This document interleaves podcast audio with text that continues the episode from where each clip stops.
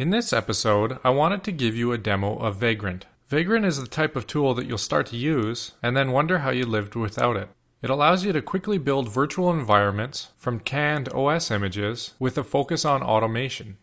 You can quickly fire up a VM or a set of VMs that mimic your production environment. Then you can test your scripts, package installs, changes, tweaks, what have you, and then tear down the environment. This can happen in minutes, so it makes testing changes easy. Sure, you can do all this by hand, but Vagrant makes it much easier by automating many of the steps. There is a nice demo on the Vagrant website. Let's walk through it. If you want to duplicate the steps in this episode, you'll need to install VirtualBox, Ruby, and Vagrant. I've included the links in the episode notes below.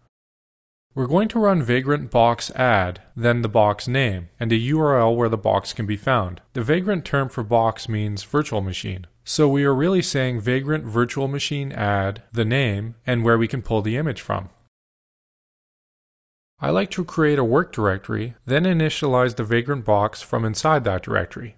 You can do this by running vagrant init lucid32, where lucid32 is the name of the box or virtual machine we just downloaded. A handy message is output, telling us a file named vagrant file was created, and also directs us to the Vagrant website for additional documentation. The Vagrant file holds the configuration settings for this box. Let's take a quick peek at the Vagrant file. You can change many of the settings in this file. We can change things such as the network config, shared folders, and Puppet and Chef details. Just be aware that a box restart will likely be required before the changes take effect. Before we fire up the Vagrant box, I'm going to create a test file. This test file will be used to demonstrate how the shared folders work between the Vagrant box and your host machine. Let's go ahead and run Vagrant up. This creates a copy of the Lucid32 box that we downloaded earlier and boots it, along with any settings defined in the Vagrant file. What I love about this is that it creates a copy of the Lucid32 box. So each time that we run Vagrant up after a destroy, we get a clean duplicate of the Lucid32 box. This is especially helpful if we want to test some automated scripts and need a clean environment each time. You are free to test destructive changes too, without the labor intensive tasks of recreating the environment we are free to test changes. This is where I find Vagrant really useful. A neat feature of Vagrant is mentioned in the last two lines of output. Vagrant mounts our current directory inside the box as slash vagrant. This is useful for sharing files between your host machine and the Vagrant box. A common workflow is to have an editor running on your host machine sitting in this directory, and then you can manipulate files on the Vagrant box via slash vagrant. Listing the directory contents, you can see that we have the Vagrant file and the test file we created earlier.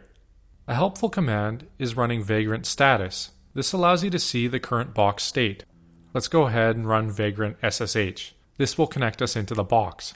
As you can see, we're greeted with the Ubuntu welcome message. I'll run uptime just so that we can verify this is actually a VM and it's been up for a brief period of time, and we're not actually on our host machine.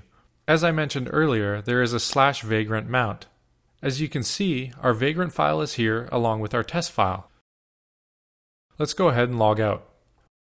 We're going to run Vagrant destroy that will delete this box. A key concept, however, is that it only deletes this instance of the Lucid32 box, our copy, not the original we downloaded earlier.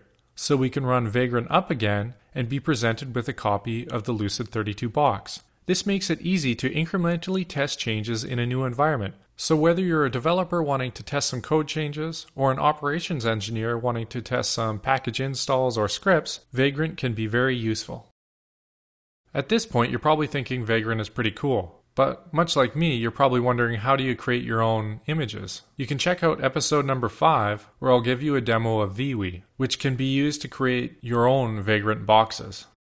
Alright, that concludes this episode. Thanks for watching.